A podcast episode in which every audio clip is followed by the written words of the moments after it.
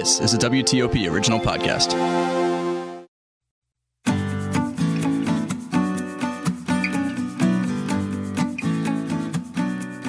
Welcome to The Vine Guy, a WTOP news podcast. I'm Scott Greenberg, also known as The Vine Guy.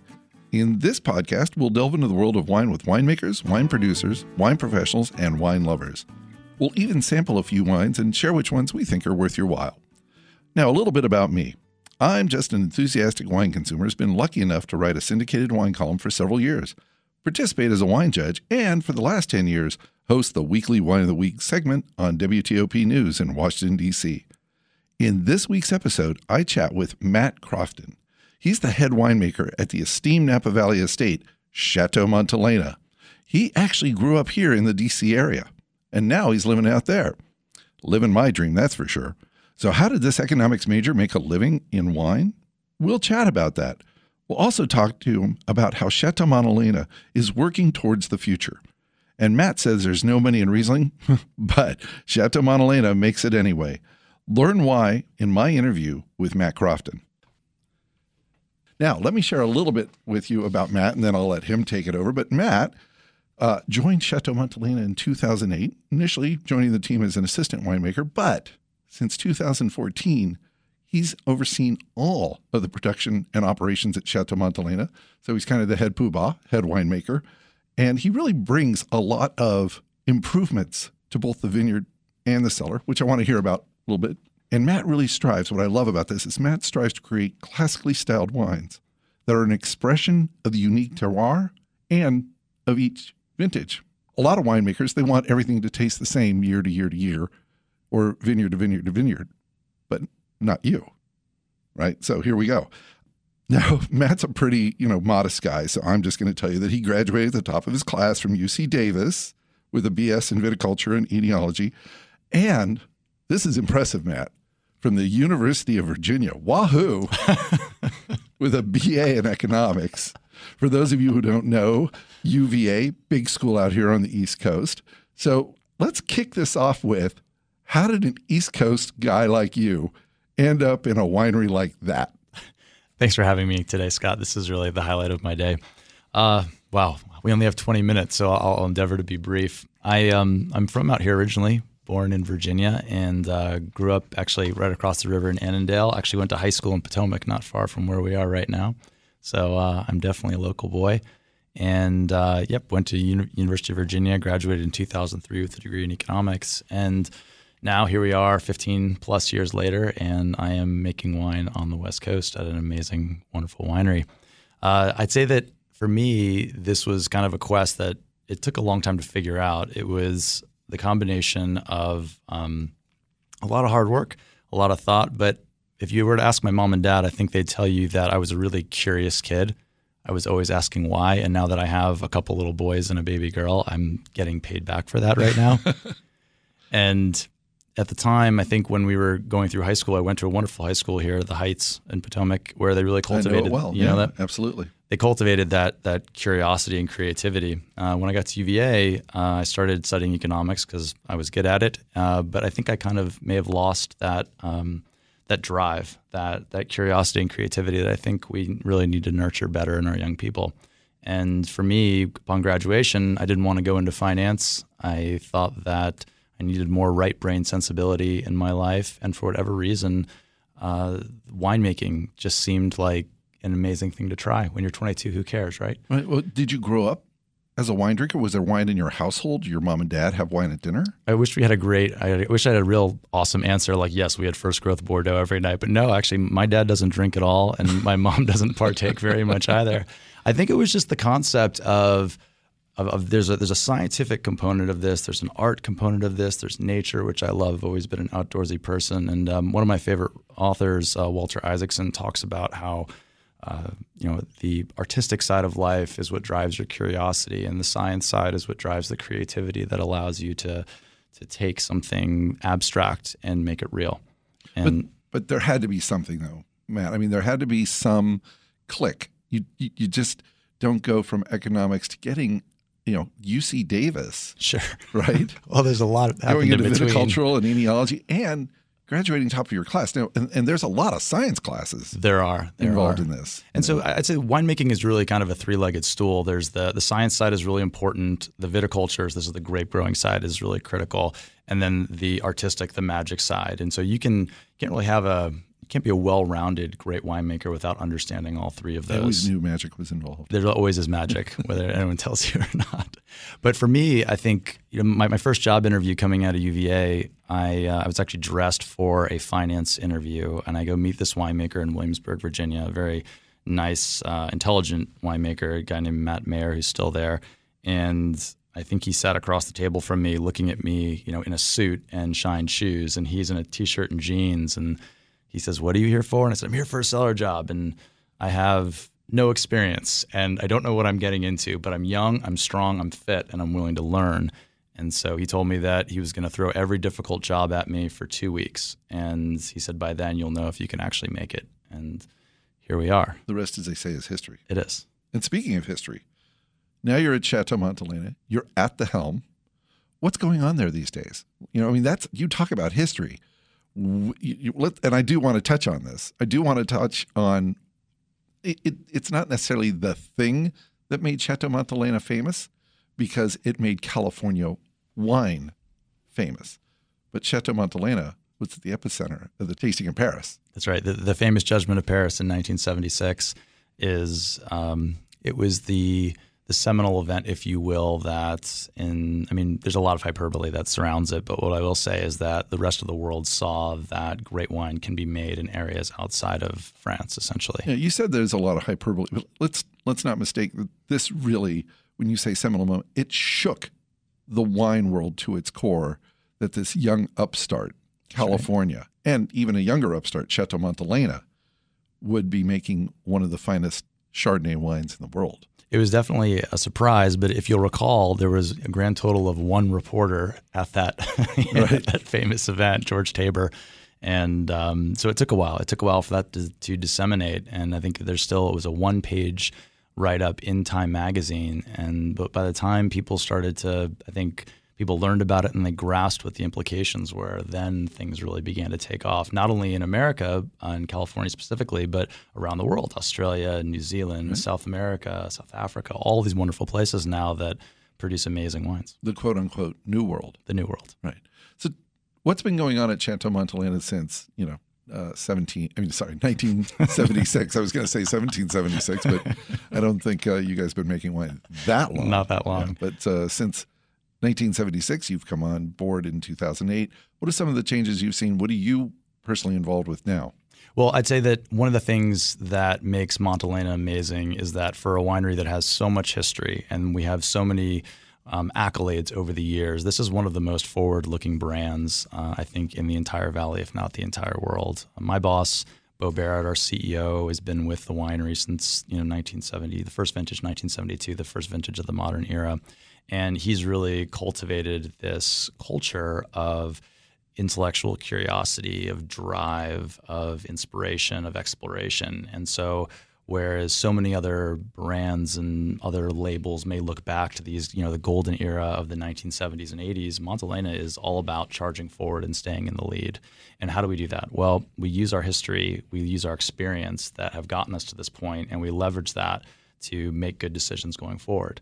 Um, one of the things that I'm most proud of is that there is no recipe in any of the wines we make. I mean, people ask me that a lot. Do you have a style profile? Is there is there a recipe that every year we do the exact same thing in our Chardonnay and Cabernet? And the answer is no. We're given the creative freedom to be able to reinvent these wines every year. I mean, the parameters are there in terms of the wines have to be delicious, right? Yep. And they have to age. But for us, it's we have those two goals. The wines have to be they have to well, we want you to finish the bottle, right? and then if you do want to lay that bottle down for 30 years, it has to be able to do that too. Outside of that, there isn't really much else. So talk about this wide open chessboard, so to speak, of you know tens of thousands of decisions over the course of a wine's life that we make to be able to reach that goal. it's a pretty tricky thing though matt i mean making a wine that you can enjoy today as well as you know having some ageability as you said laying it down for 20 25 30 years and full disclosure i actually have three boys born in 93 95 and 97 and there is a case of montelena for each of them from those three years. So You're a good dad. yeah, I tell you what, I'll give you their email. You can tell them. I'm a good dad. um, yeah, they know. But the the the we'll talk a little bit about vintage specifics in in a minute. But um, you know, I believe in this. I really do believe in being able to enjoy a wine now, as well as watching it evolve over a period of time, sort of like your children. Sure. And so far, so good. I'm pretty. I think they're pretty good vintages, my kids. So, um, uh, how do you do that? How do you achieve that balance between, yeah, in, uh, today's enjoyment and tomorrow's enjoyment? It's there really aren't very many food products, if you think about it, that actually do get better with time.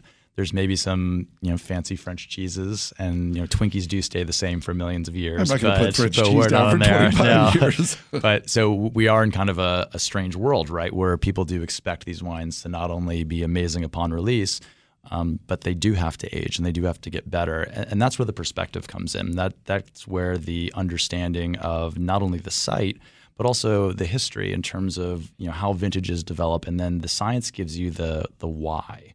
So we talked about UC Davis before. UC Davis doesn't really teach you how to make wine. It teaches you to understand the basic building blocks minus the magic. And that's how, when we think about a vintage, we look at well, what, did the weather give us? You know, what, what was it like out there? And that's that's the grape growing side, and that's really important. And then we bring it into the winery and we taste through these wines, and we think about well, what's the potential here? Where do we want this to go? And we make decisions there, but it's forecasting out. So when we're like, I'll be making the blend of our uh, 17 Estate Cabernet uh, this month, get bottled in August. And I'm not thinking about what this wine's going to taste like when it gets released. I'm thinking about what's this wine going to taste like in 10 years or 15 years or 20 years. That's the perspective. It's the long game that you have to have. So, have you had any particular vintage of Montelena that maybe? What, let me put it this way: Is there a vintage of Chateau Montelena that's really surprised you, where you went, "Wow, that went longer than I thought it would," or maybe even the opposite? I think the wines definitely evolve and change, and I'd like to say that we're we're really excellent prognosticators. What, what did uh, what did Yogi Berra said? He said that um, it's uh, predictions are difficult, especially ones about the future. I probably I probably butchered that, but it's for us. It's there are those vintages, and all we can do is we we stack the deck in our favor. So we farm well. We understand the potential of the vintage. We understand the basic chemistry of what causes wine to age, and we do our best to hedge in that direction. But sure, there are certain vintages where you just don't know, and you say we do everything we can, and that's where the magic comes in. That's where the luck comes in. Wherever you want to describe it, or however you want to describe it. Uh, the 2011 Chardonnay is a great example of that. That was a, a late vintage in general. That was a vintage that was widely poo-pooed by the Right. by the you know the wine Cold. Right. It, it was Austere, cold. It was a right. it was a difficult vintage. Those are the ones we love, by the way. Those are our favorites because those are the ones we get to actually you know show your chops. And I remember we, we started picking that Chardonnay, um, you know, a month later than normal. And at that point, you don't know what you're going to end up with. And I remember bottling it, and this wine was it was very primary. It was very fruity, but it was somewhat closed. And we thought, well, everything that we've done up until this point is is excellent. Now it's up to, to nature to be able to to take this bottle and, and continue its life uh, going forward. And we um, incidentally we, we've re-released that wine back into the market even in here in DC, and so it's available along with the current release Chardonnay. And it might be one of the best Chardonnays we've ever made. All right, you know, listen, folks, uh, you're going to be running to the store after you hear this podcast. Get it while you can. That's right. The 2011 Chateau Montelena Chardonnay. You heard it here first. um, my one of my favorite uh, experiences was recently. I had an 86 Montelena out of Magnum, Mm. And you know, 86. That's that's a long time for a California cab hmm to to roll, It and is. it was stunning. Those so those uh, those droughty vintages are are really special. And you asked the, back to your question before about you know how do we know? Well, you have vintages like 86, 87, 96, 04. Those are all very concentrated drought driven vintages. And so when another one of those comes up, which inevitably will, 2015 is a great example of that. Uh, we have an idea of well what worked what didn't how is this wine going to develop what could we do better i'd say that's the other important part about you know this job here is i'm probably the most self-critical person you'll ever meet when i taste through something and people are like oh my gosh that's so great or you know wow how did you do that i'm thinking wow i could have done this a little bit better And I think you need to have that perspective as well. The wine can always get better and it needs to get better. So, one of the changes that's going on at Chateau Montelena that I read about in your bio is that you're spearheading the largest vineyard replant and design in the winery's history. What, yes. What, what's going on? oh, good. that is true. the bio didn't lie. so, well, what's going on with that? What uh, what was the impetus behind this? Was there phylloxera, or was it just time to start changing some things over? Are there better rootstocks available now? What's what's going on in the vineyard that, that you're excited about at uh, Montelena? So this is another example of just you know again we're, we're playing the long game. Vineyards typically the lifespan of a vineyard can be anywhere from 15 to 50 years. Sometimes we even hear of these vineyards that have been around for 100 years. But for us, um, the, the Bordelaise have a saying where that um, you don't really know your piece of ground until the third planting. And we had our, our, first planting on this property was in the 1970s. We had another round of plantings in the 90s and early 2000s, and now we're getting into the third planting. And so now it's not as simple as you know drawing out rectangles from farmable blocks. Now we know all the different soil variation. Now we know the new rootstocks. We know all of the new clones that are out there, and it's a much more integrative approach where you know we're shifting all of our rows that used to be perpendicular to the to the road because it's easy to drive a tractor in. We're now shifting them to 22 and a half degrees east of north because we know that solar noon in Calistoga at the end of July, that you know the hottest day of the year, the sun sits at a certain spot in the sky, and we want that sun shining right down on the top of our canopies, not on our fruit.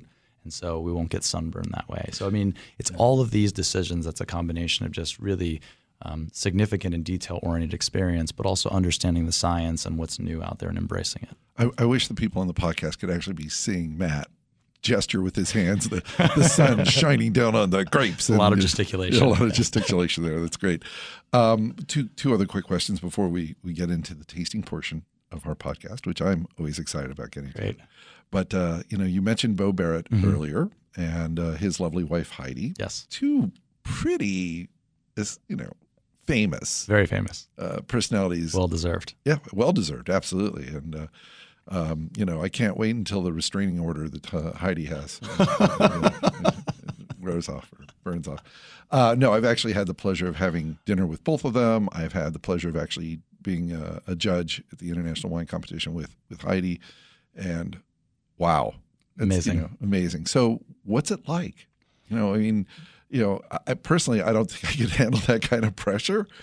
Well, it's it, they're, they're, obviously very very different people, and I think that's what makes them so unique. Um, uh, Heidi doesn't have anything to do with Montelena directly, but I will tell you that she she gives me advice and she gives great advice. She was one of the first uh, winemakers I met uh, when I took over at Montelena who encouraged me, and I, her words were to to paint with the entire color palette think outside the box. I mean, you have to know what's inside the box before you can think outside it. But if you look at what she does and the wines she makes, she takes this this long view where every option is exhausted. And I think I admire that about her so much, just her drive towards perfection. And uh, that's something that I've really incorporated into into the way I do things.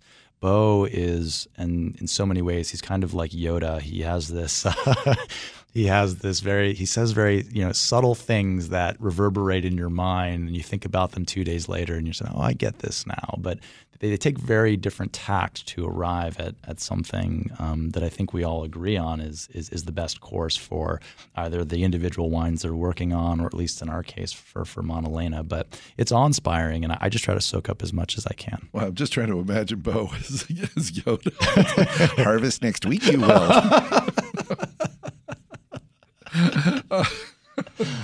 Oh, I hope they're listening. the other, uh, then last, you know, we also touched on. You said Calistoga, the magic words Calistoga. Yes. So you know, people may not know exactly where Calistoga is in you know in the in the Napa Valley. So I want you to tell us a little bit about the location of Calistoga, and then, of course, something that probably not many people realize, but Calistoga actually has its own AVA. It does, and that was kind of a a long runway to get there. I remember getting an email from Bo the day that uh, uh, California uh, approved the AVA, mm-hmm. and you know, oh happy day and the big announcement. So Yeah, so tell us a little bit where Calistoga is and, and the significance of the AVA. So Calistoga sits at the northern end of the Napa Valley. Now the valley is roughly 30 miles long and it's kind of shaped like a banana. And unlike the East Coast here in the Napa Valley, the valley actually technically gets warmer as you head north as you get away from the San Pablo Bay.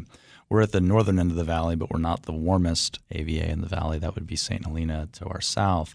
And uh, what you get, in, what makes Calistoga so unique is that it is the most um, geologically um, uniform, but the most topographically diverse AVA uh, in Napa Valley. So we're all pretty much sitting on bedrock. So this is all volcanic ash, but we have these incredible elevation changes in different aspects that you don't see in the rest of the Napa Valley. And it may seem like I'm, I'm splitting hairs, but in the, the hands of the right grape grower winemaker, it gives you an opportunity to express something that's incredibly unique that really can't be copied anywhere else. And so the real story, which sounds fake, but it's actually true, is that Bo broke his leg skiing.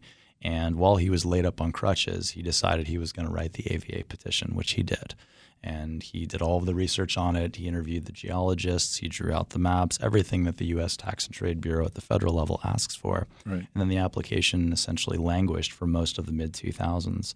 And it took quite a few years. I believe it was in 2009, if I recall correctly, 2009, 2010, that the, uh, the U.S. Tax and Trade Bureau that uh, oversees the AVA system right. officially recognized it. And uh, if you want to talk to the person who knows the most about the Calistoga AVA and why they decided to only go, you know, a thousand feet up a mountain instead of all the way, you can ask Bo Barrett. Uh, you know what? Maybe one day we'll get him in here. That'd be kind of cool. It would be cool. Yeah, and and I have to say, you know, I as as I'm fond of saying, I love all God's children, and it comes to wine and it comes to AVAs. But there's something special, at least for me, about Calistoga. And when you go to real. it is when you go to Calistoga, it feels like you're visiting Napa 30 years ago. I uh, this is probably very you know politically incorrect, but I say Calistoga is the way Napa Valley is supposed to be. Yeah, it just it's it's lovely. I love the uh, Calistoga roasters. You know, It great great place to have you know a cup of coffee and kick back. And I'm always amazed at just how many winemakers you run into just on the street in Calistoga. Just We're, we're all there Hanging and, out. Well, and most of the tourists coming up from San Francisco, they get to St. Helena and all the traffic, and they Right. turn around and go They say, back. "That's it." That's it. And then the real diehard ones, the ones who are here for for the wine, they're the ones who come up to Calistoga, and they're the ones that we we love to host and love so to see. you know, listen, if you're listening to the podcast, make your way to Chateau Montelena. It has to be, unbiased, it has to be one of the most beautiful pieces of property There's no question. in Napa. It is a beautiful estate. The people are so warm and hospitable. Uh, I, I always enjoy my visits. Thank you. Yeah, we really to have, we have a wonderful team, and I uh, I can't get credit for that side of the house by any stretch, but they certainly make me look good, which, is, which I like. I've, I've had over the years uh, the pleasure of getting to know a lot of the people uh, on the uh, in the tasting room, and just you know, it's it's like Norm at Cheers. Some of you will get that reference. So now, Matt, on to the most important part The most important part. of the podcast, which I call the blind tasting, because you and I know what we're drinking, Yes.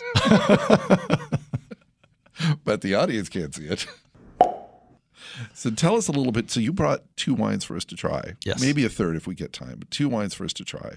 We're going to start off with the 2017 Chateau Montelena Riesling. Mm-hmm. Tell me a little about the Riesling. While I'm, I'm going to go ahead and slurp it while you uh, while you tell us about this. Have at it. So, why do we make Riesling? I can tell you there's no money in Riesling. the, the reason we make Riesling is because we like to drink Riesling, and we think that it's you know people say it's the it's the king of grapes.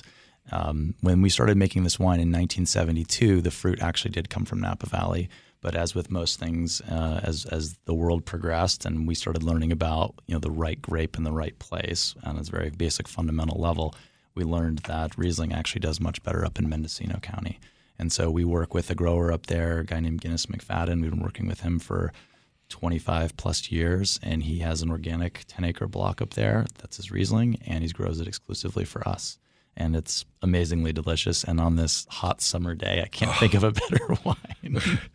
For those of you who cannot see me, I did not spit. I tell you, the first thing that comes to mind is that that is mind blowing good. Thank you. That that is a so for a lot of people think of Riesling as sweet. Yes, This is not. this is not. It's That's bone right. dry. Yes. bone dry, but there's this juiciness that the acidity is just like I'm, my teeth are rattling. That's right. just and and these beautiful honeyed, uh, ripe what I would call more, more stone fruit Yes. uh, accents in here. I get a lot of apricot, some, Yes. uh, you know, a little bit of that nectarine pop in there, and this juiciness that I'm going back in. I think you're writing my tasting notes going forward. uh, yeah, but I'm, I'm telling you that is that is a stunning wine, and really the thing that really stands out is just that brilliant acidity. Thank you. this. Was it a, a warm vintage? What's It it was, and, and I think you, you hit the nail on the head with the stone fruit. So 17, warm vintage, especially up in Mendocino. And so for us, the challenge was how do we tease out those really beautiful ripe notes without sacrificing the acidity that gives the wine its not only its food friendliness but also its longevity. So we work really hard to be able to you know articulate that, and it really comes out in the glass. what would you like to have this? What would you pair this with? This is a pretty versatile wine in general. Most of the time, so and this wine is available in the Washington D.C. area. We don't make very much of it. No, you don't. I remember when it was only available at the tasting. Yes, and, and we don't make any more, even when we did, like I said, this is one 10 acre block, but it does get out into into certain markets. Uh, this this is a great. I mean, gosh, you can do anything with this. People typically like putting this with spicy food. Yeah. So anything you know, Thai, Vietnamese, it goes great with Japanese food in general. Um, but you know, this is just. I mean, gosh, you can suck this down pretty much anywhere. This is great, like watching a baseball game. Even. I mean. It just it, it's so versatile. Yeah, I think um, I'd probably like to pair this with a hammock. hmm there we go. Right up my alley. All right, so let's talk a little bit about the next one, the 2016 Chateau Montelena Chardonnay. hmm So this is uh, this is the descendant, if you will, of that famous 1973 Chardonnay that won the Judgment of Paris. And over the years, we've figured out how to really, let's just say, we, we've honed in on the tiny little corner of the Napa Valley that produces this style of wine in the most wonderfully unique and delicious way possible.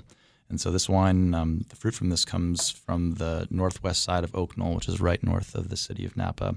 And if you understand the way Chardonnay is made, I mean, Chardonnay is made all over California and all over the world, but there are only a few places in Napa Valley specifically, and a few places around the world where you can get a wine that's going to show off just this beautiful California ripeness that you get on the nose, but also has the texture, the balance, kind of the classical sensibilities that allows this wine to age and develop. I mean, it's not unlike the Riesling in that way, but you know, Riesling is very effusive. Riesling has has all of these you know beautiful esters and aromas that come flying off.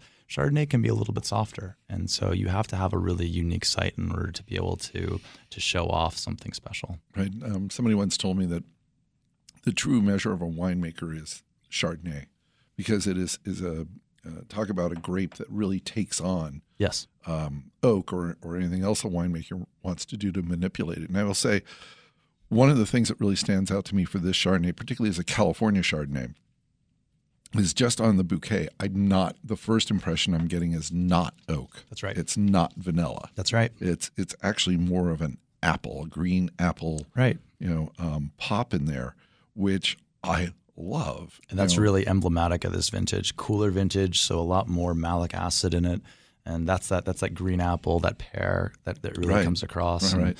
The easiest thing for a winemaker to do is to buy an expensive barrel and put your wine in it. Anyone can do it if you have enough money. But when you do that, you overshadow potentially what is the what are the greatest and most unique aspects of your vineyard site and your vintage. So we keep those inputs very, very low because again, we have very special sites and to us vintage and vineyard are very, very important. Right, and and again, the the next thing I notice about this wine, when when it's in my mouth, and and this is something I'm pretty picky about, as and I, as I don't know if a lot of journalists are like this, but the first thing I look for in a wine is balance, and the mouthfeel of this wine is gorgeous, Thank you. really just uh, m- mouth filling. We should just stop the recording right now.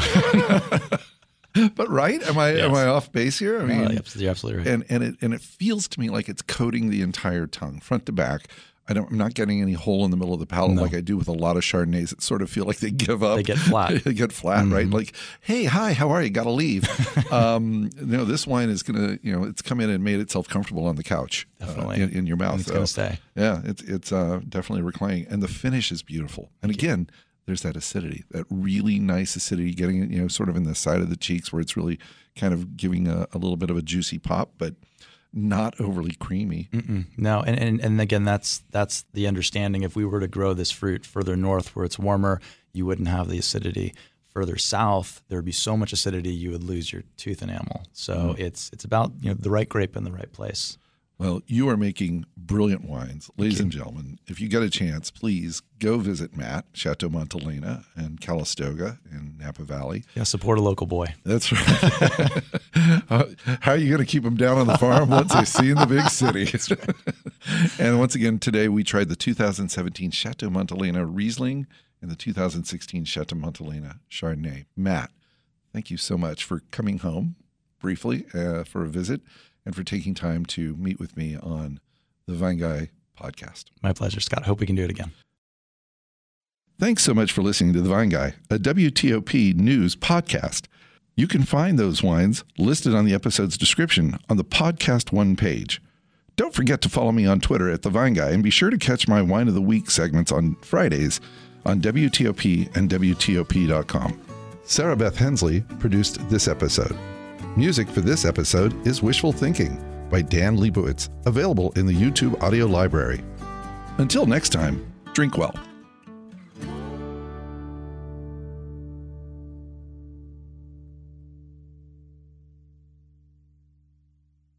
To be your best every day, you need proven quality sleep every night. Science proves your best sleep is vital to your mental, emotional, and physical health.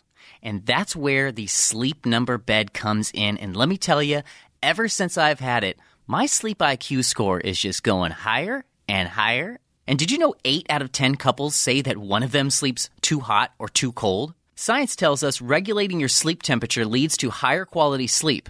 For many couples, temperature struggles are a real challenge. So here are some tips to help you both sleep just right.